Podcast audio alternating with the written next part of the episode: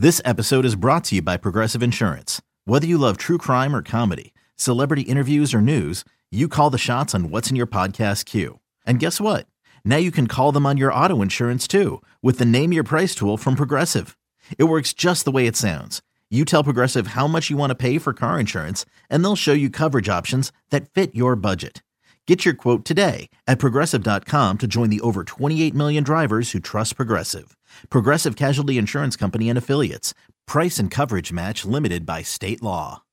Hi, I'm Jay Harwood from the New York Mets. Welcome to our Mets Alumni Podcast. My special guest is Keith Hernandez. Keith, let me take you back to uh, June fifteenth, nineteen eighty-three. Mike Cashen calls me and says, we got great news. Uh, we traded for Keith Hernandez. And I read some stuff in the papers. New York wasn't one of your favorite places to go. I come up with a brilliant idea. We're in Montreal. I said, Frank, I want to get a limo to pick Keith up at the airport. Get this nice limo with a bottle of wine. Unfortunately, I went to the wrong gate. I took the limo back. You took a cab. Right. That wasn't a good first meeting, right? It was not a good first meeting. And then when I first when I walked in the door, uh, Kingman comes up to me with a big smile on his face, shakes my hand, and going, I'm glad you're here. You're my ticket out of here. And then I can't even get to my, before I get to my my locker, Seaver comes up to me and goes, welcome to the Stems. And I go, Stems? And he goes, Mets spelled backwards. And I go, where am I? nineteen eighty-three wasn't a great year. sixty-eight no. wins, two managers. When you came over, what did you like about New York? Uh, well, New York back then was basically going bankrupt, remember, in the seventies, and the city was going under. Um, I don't know. I just, we stayed at the old New York Sheraton over on seventh Avenue by the park. And I'm twenty years old. I got called up, and George Kissel was the was the uh, bench coach for Red Schoendienst. And he takes me out onto seventh Avenue, and we get in late at night. Uh, we bust in from LaGuardia. And uh, George, while everybody's getting their keys to go up to the room, George says, come with me, and he gets me out out in the street, and he points towards Central Park, and he goes, don't go in there. And then he points downtown, and he goes, he goes, that's uh, Times Square. He goes, don't go there. And then he points west, and he goes, that's Hell's Kitchen. Don't go there. And then he points over to the Upper East Side. I go, that's the Upper East Side. If you want to go any place, you can go there. I'm going, where in the heck am I? But anyway, uh, that was my first in, uh, indoctrination. And uh, also Lou Brock on that bus ride. Came back, we're on the bus, and it's late, and I see the New York skyline for the first time. And Lou comes back and goes, you know something, Keith? He goes, there's a million stories in those cities, in that city. I go, yeah, and he goes, guess what? I go, what? And he goes, now you're one of them. Yeah, but but next year, things turned around. And how how much, you know, from like eighty-four to eighty-nine to ninety, you know, uh, ninety wins, ninety-eight wins, one hundred eight wins. Dwight was added, Ronnie Darling, Gary. I mean, what, what happened? Did, did you expect this to turn around that quickly? Well, I just think for me, it was a perfect storm. And I think uh, because the Mets had had down years after the Seaver trade. They had not squandered their number one draft picks, obviously. Uh, when Doubleday took over and Fred, uh, and they hired Frank. Frank made it pretty clear he wanted to rebuild, and um, the team suffered. They were they were terrible, and uh, it was a bad time for Met fans. And as opposing players coming here and playing them, you know, what, what, remember there was four or five thousand people in the ballpark. Uh, you know, it was not thrilling to come here, uh, and let alone being traded here. Uh, but I think with that group that came up in the spring training in eighty-four, it, didn't, it took me a, around ten days, two weeks of spring training where I realized there was a lot of young talent that was I was running around with uh, on the field here and you know, working out with them in spring. And as the spring evolved, um, I realized that this club might be ready to turn the corner. So I bought in all the way. I totally gave all I had to help the young players because they were all in their early twenties. You took back to Roger with Saint Louis in, in eighty-five, we went and win ninety-five, ninety-eight games. We go to Saint Louis, win the first two games, get mm-hmm. to a one game and lose. I remember going to the hotels, Pine Scum, they called us. I remember getting phone calls at three o'clock in the morning. I want to speak to Keith Hernandez, local two-twin radio. I mean, those were crazy times the, the, with the Mets and Cardinals. Well, there was great... Um, it was a great rivalry. eighty-five, uh, eighty, eighty-five was a great chase. We won ninety-eight games and go home. They won one hundred two. eighty-six, we blow it away. eighty-seven, we went down to the last week with them. Uh, eighty-eight, we win again. The one hundred wins. So it was pretty much battling them uh, those four years, uh, even though when we won, we kind of blew it out of the gym. Uh, when they won, it was always down to the wire. They were calling our rooms. They called me in the middle of the night, too, around four in the morning. Right. Woke me up. Uh, but what I had found out what I was that in New York, they had, we had played a series in New York prior. And the New York Met fans had called their rooms and woke them up. So that got in their papers, so obviously it was a tit for a tat. One serious remember in, in eighty-six when we went to Saint Louis and won four games in a mm-hmm. row. And that kind of set the stage for the season. I remember, I don't know if you remember, Wally got a bad call at second base in one time, Wally Backman. He wound up left two hamburgers at third base. The umpire was kind of a rotund guy. I don't really mention his name. Do you remember that at all? I don't remember he, that. He, he left um, two hamburgers. At Where? Third. Before the game? No, during the game. Went out and got him from the clubhouse. No. He left, left him right on the... Um, Third base. Oh, he, I think he got thrown out of the game. That, that we won four games in a row, and that kind of set the stage. For well, the fourth game, if you remember, Wally made a great backhand right. stab up the middle yeah. on a bullet off Tommy Herr's bat. Right, right. Uh, Jesse was pitching to save the game. Right, right. We had won the first three, and Tommy Herr was batting right-handed, and he hit the ball up the middle and bullet. And uh, Wally made a terrific backhand right. with a force out to end the game, and that pretty much Saint Louis never recovered from, from that. that. They went. That was April, right? It was first and year. You know, we started out at the homestand. We were like five hundred, whatever. Yeah, we, we both kind of, two and three. We two both. and three. So that's five games. Yeah, yeah. Right, we, we had we had uh, we had another one hundred six to win. Yeah. Uh, so um, they went down right down the toilet, and uh, that propelled us forward.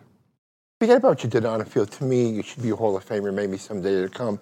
But from your beginning, what you've accomplished. Uh, You know, working on your third book maybe for next year? Hopefully. Yeah. Not yet. There's nothing out. The paperback's coming out right. in May.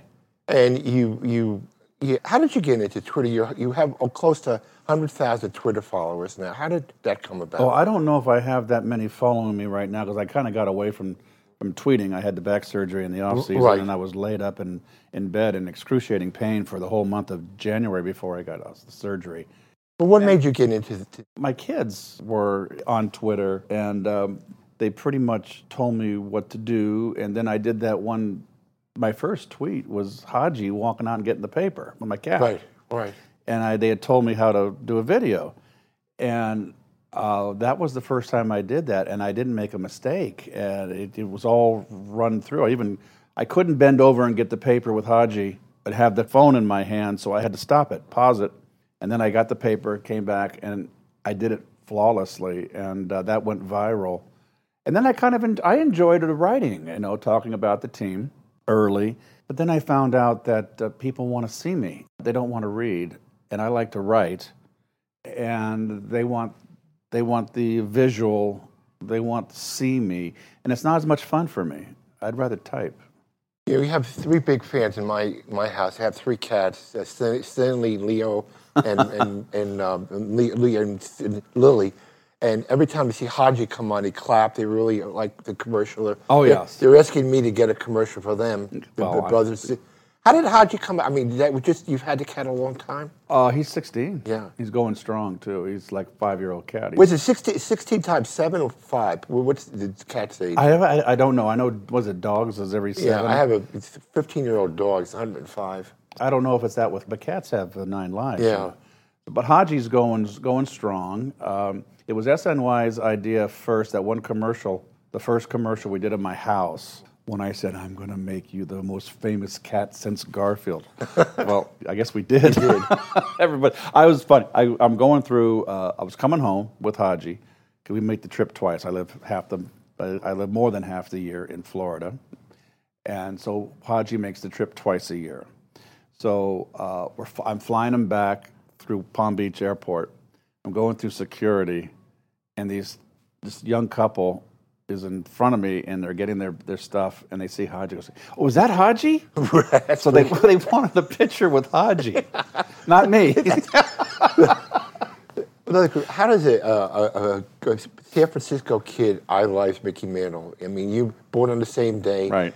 thirty-seven and seventeen, having number seven. How did that come about, Keith? The birthday. October twentieth. I got my first baseball, Mickey Mantle baseball card when I was like maybe six. I don't know. My dad used to was a fireman in San Francisco. We'd come home, work twenty-four, off forty-eight. So he'd come home from work, and he'd always bring us in baseball season. And he'd always bring my brother, and they were a nickel a pack, remember, back in right, those days. Right. Uh, he'd bring us around uh, five packs of baseball cards uh, for each of us. So when I got my first Mickey Mantle card, of course, you turn around the back and read the bio, and I saw the birth date, and that was it. Know, I was sold. Yeah, that, that, that was it. Totally, but I was a Cardinal fan. Yeah, no, over a Yankee fan. Yeah, that, that was good. I remember when I was a P R guy. Your bio. Are you still in, into the Civil War? I know you don't read baseball books. You're like history books and other stuff. Are you still into the Civil War stuff, or not as much? Uh, I'm into history in general now. I, I, in my twenties. I've always, I picked up, my brother and I picked up the American Heritage pictorial history of right. the Civil War when we were like, maybe I was twelve, and I just got fascinated by the Civil War. I kind of read just pretty much that till I, my mid-twenties. Then I just kind of, I, li- I like history in general. Did you go to Gettysburg? I mean, I, oh yeah, I've been to Gettysburg, Gettysburg four or five times. Matter of fact, on nine eleven, I was in the city when nine eleven happened. And I remember I someone called me and woke me up and said, they just said a light plane flew into the trade centers. And I so I had a view downtown. Right. And I saw all this smoke blowing towards Brooklyn. I turned on the T V. And after the uh, the second day, remember they had the fighter jets flying right, around Manhattan right. in a complete circle. There, were, there was a squadron of them. And... Um, I just got in a car. I had never visited Gettysburg. I remember the day that happened, I cleaned my house from top to bottom, don't I? My apartment, my condo. I mean, I went down. My mom would have been proud of me. I, I cleaned the baseboards. I, don't ask me why. I pulled out everything out of it. And, and then um, uh, I just decided to get in the car and get out of the city. And I drove to Gettysburg. That was my first trip. And I spent around a week there. That's crazy. I was a big history guy, too. Uh, you still get recognized for the uh, Seinfeld stuff, yes. right? I mean, you get residual still from that? Oh, yeah. Know? Yeah, they were. They used to be bigger. Really? Uh, you, they used to be quite handsome, but they they, they as they diminish, but they, they they just continue to show that uh, show it, worldwide. It, you know, it's it's a nice hunk of change to go, you know. Get for, a bottle of wine or something. Well, no, more than that. Before, I just, three baseball things I just want to ask you. The, probably my favorite game in my forty-year career as a Met was in July of eighty-six in Cincinnati, where um, um, they had the fight at third base. Right. Uh, uh, um, Ray Eric, Knight and uh, Eric, Eric Davis. Davis. And we were switching around. Uh, Rusty. Rusty and uh, Roscoe and McDowell switched around. Was Rusty on that team? I think there might have been a different. I no, it was Jesse and, and, and Jesse and, and, Roger. and McDowell were going were flip flopping. Yeah, and I remember it was one particular play in the bottom of the twelfth. Uh, uh, it's they have first and second. Gary's playing third base, and we turn a three five four double play to yes, get out, we did. To get out of the inning. That that play is kind of significant. You were identified with that play. It's probably one of the greatest plays I've ever seen. You know, and that that play. I mean, uh, it's. It was pretty, it's all about getting the jump on the bunt. It was a rookie pitcher that was pitching. Right. It was Pete Rose was the manager. The runners were on first and second. There was a, nobody out. The bunt was uh, in, you know, they had the bunt. It was a tie ball game. And I just knew that that pitcher, no matter how much I crowded him from first base, he wasn't going to have the guts to pull back and take a swing. He's a rookie. And... Um, I believe he might have been, a, which was in July. Yeah, I mean, he was a rookie. I forget who it was. So I was, yeah. I was just in a good position, and he put it down the third base line, right, right down. Right, right but down. I just was right on top of and him. Kid was playing third, and Kid made the actually Kid made a nice first base stretch yeah. from third base, went and got the ball, and, and then made the perfect. And we got the that was a big play. Yeah. Um, I made a really, really my favorite play was the one I made in uh, in Chicago, and I forget the year. Similar bunt.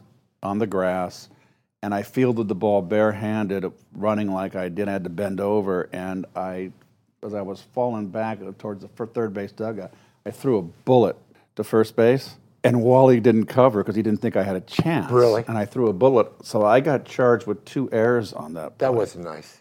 And it was my greatest play I ever made in my life. Right. I got charged with two errors.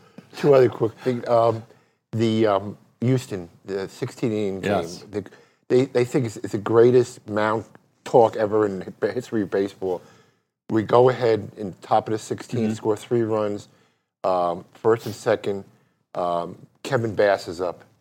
And you go to the mound and Gary's there, and I, twenty different variations. What exactly did you say? What exactly happened was I mis- I forgot. I I misthought that. I, everybody thought I said to Gary. Right. Gary would came in. I came running in. Jesse was gassed. Yeah. Because Roger left it there. Roger threw about five right. innings plus, right. shutout ball, and I think that hurt Roger going into the World Series. He, he was a, right. He was a, a long series. stint for him. Yeah. Um, Jesse was out there for I don't know how many, and he's used to throwing one, maybe two innings, and he was gassed. And we had a three-run lead. Right. Here, fastball, here, hit it. But once that tying run got on second base, right. and I saw Jesse, you know how loud the dome was. Yes. And we had, I've never played in a dome in a full house. I mean, there was, this dome had right. like fifty-seven thousand people, and it was loud inside. And um, I can just see in Jesse's face that he was exhausted, and he was running on fumes, and then he just needed a pump up. So I beat Gary to the mound, and I told Jesse, uh, not Gary. And when I went to Gary, and I said, now, you can't throw anymore. Earl Bass was up. Yes. Switch hitter. Right-handed, he was a high ball hitter. Left-handed, he was a low ball hitter. And Jesse had that big down slider. And so it was a perfect matchup for Jesse just to feed him. Because they've gotten past the point now where you can, okay, we got a three-run lead here. Fastball, I got eight gloves out there. The game was on the line again. And Gary, before I can get half of it out, he goes, I know, I know, don't worry, don't worry, Keith. And then uh, I just wanted to go in and pump Jesse up. Yeah. He needed a breather. Yeah. And make I tried to make him laugh. Yeah. And I just said, you know, if you throw, if you throw another fastball, I'm going to punch you out. Yeah. And he kind of chuckled, and that's what I wanted to get out of him because right. it was a tight situation. Right, don't it was. Last thing before I is... Uh, In, in Boston, the uh, sixth game, you make the second out. I remember, I remember yes. my memory's going bad. I was sitting in Davy's office. You yes. came in. You and Daryl Johnson. Daryl Johnson, and I remember. I forgot you were there. I was there. I was in a corner, and that I remember you said, "Don't move." I mean, after we got the first, when Gary got the first hit, I had gone up. He said everybody had a same same motion. Right. It was. Three. What were you thinking after you made the second out? Well, we're a very superstitious lot. Yes, and um, you remember when. When Kevin Mitchell got the hit, right, and everybody, you know, the urban legend was that Kevin was in the locker room and he was undressed, yeah. and uh, he was he was in the locker room and he was completely dressed, and Buddy Harrelson ran up and said, "Kevin, what the hell are you doing? You're pinch hitting." And Kevin ran down and got his bat and helmet, got in the on-deck circle, went up and first pitch, got a base hit. Got a hit, yeah. And that's when I said uh, the second thing I said was, "Okay, I'm not going back out on the bench because we were one out from right. From I'm not right. proud of this moment. I should have been on the bench, yeah. and but I said this this chair. Remember I said this chair's got hits in it. Right. And um, then yeah. Daryl looked at me and said, Daryl, not Strawberry, Daryl Johnson said, "Well, stay here." And then everything. Remember how it was? It was like the being in the. It was like being in Madison Square Garden at, at a Springsteen concert yeah. with a full house. Yeah. It was just rumbling. Yeah, it was crazy. It was a great time. Before I could person, I wanted to thank you. Uh, eighty-six was a crazy year for me. I never knew what was going to happen when we got to the ballpark with our team. But it kept it interesting, kept me on my toes, and you helped me get adjusted to everything. So I just want to say thank you, and uh, and thank you for doing this here. And we all voted Jay. I want you to know that's how we felt about Jay. Uh, it's unprecedented that a, a public relations director would get a uh, any kind of a share from a World Series share. Or the, the players had to take it out proportionately. Uh, from their share, we all voted unanimously a full share to Jay, and because of what Jay did for us and everything he had to put up with. Oh, it was great. We were grateful. Thanks, Keith. Okay. Good. Thanks, my friend. Okay. Hey, Rob Bradford here. You guys know I'm always up for a good M V P story, and one of the best stories is Wasabi Technology. Wasabi is the world's hottest cloud storage company, and it's become the go-to provider for professional and collegiate sports teams, including twenty Major League Baseball teams like the Red Sox and N H L teams like the Bruins and Vancouver Canucks. Even the Liverpool Football Club is getting in on the Wasabi action. So why is Wasabi the M V P? Well, Wasabi was purpose-built to free businesses from skyrocketing storage costs and unpredictable transaction fees that the Amazons of the world are charging. In fact, Wasabi is up to eighty percent less than those hyperscalers and doesn't charge a cent for businesses to access their data. From Wasabi's A I-enabled intelligent media storage, Wasabi Air, to the industry's only cloud storage service with triple protection against cyber criminals, data deletion, and ransomware, Wasabi's taking the lead in driving innovation in data storage and helping sports teams to unleash the power of their data. Wasabi, another Boston-based championship team.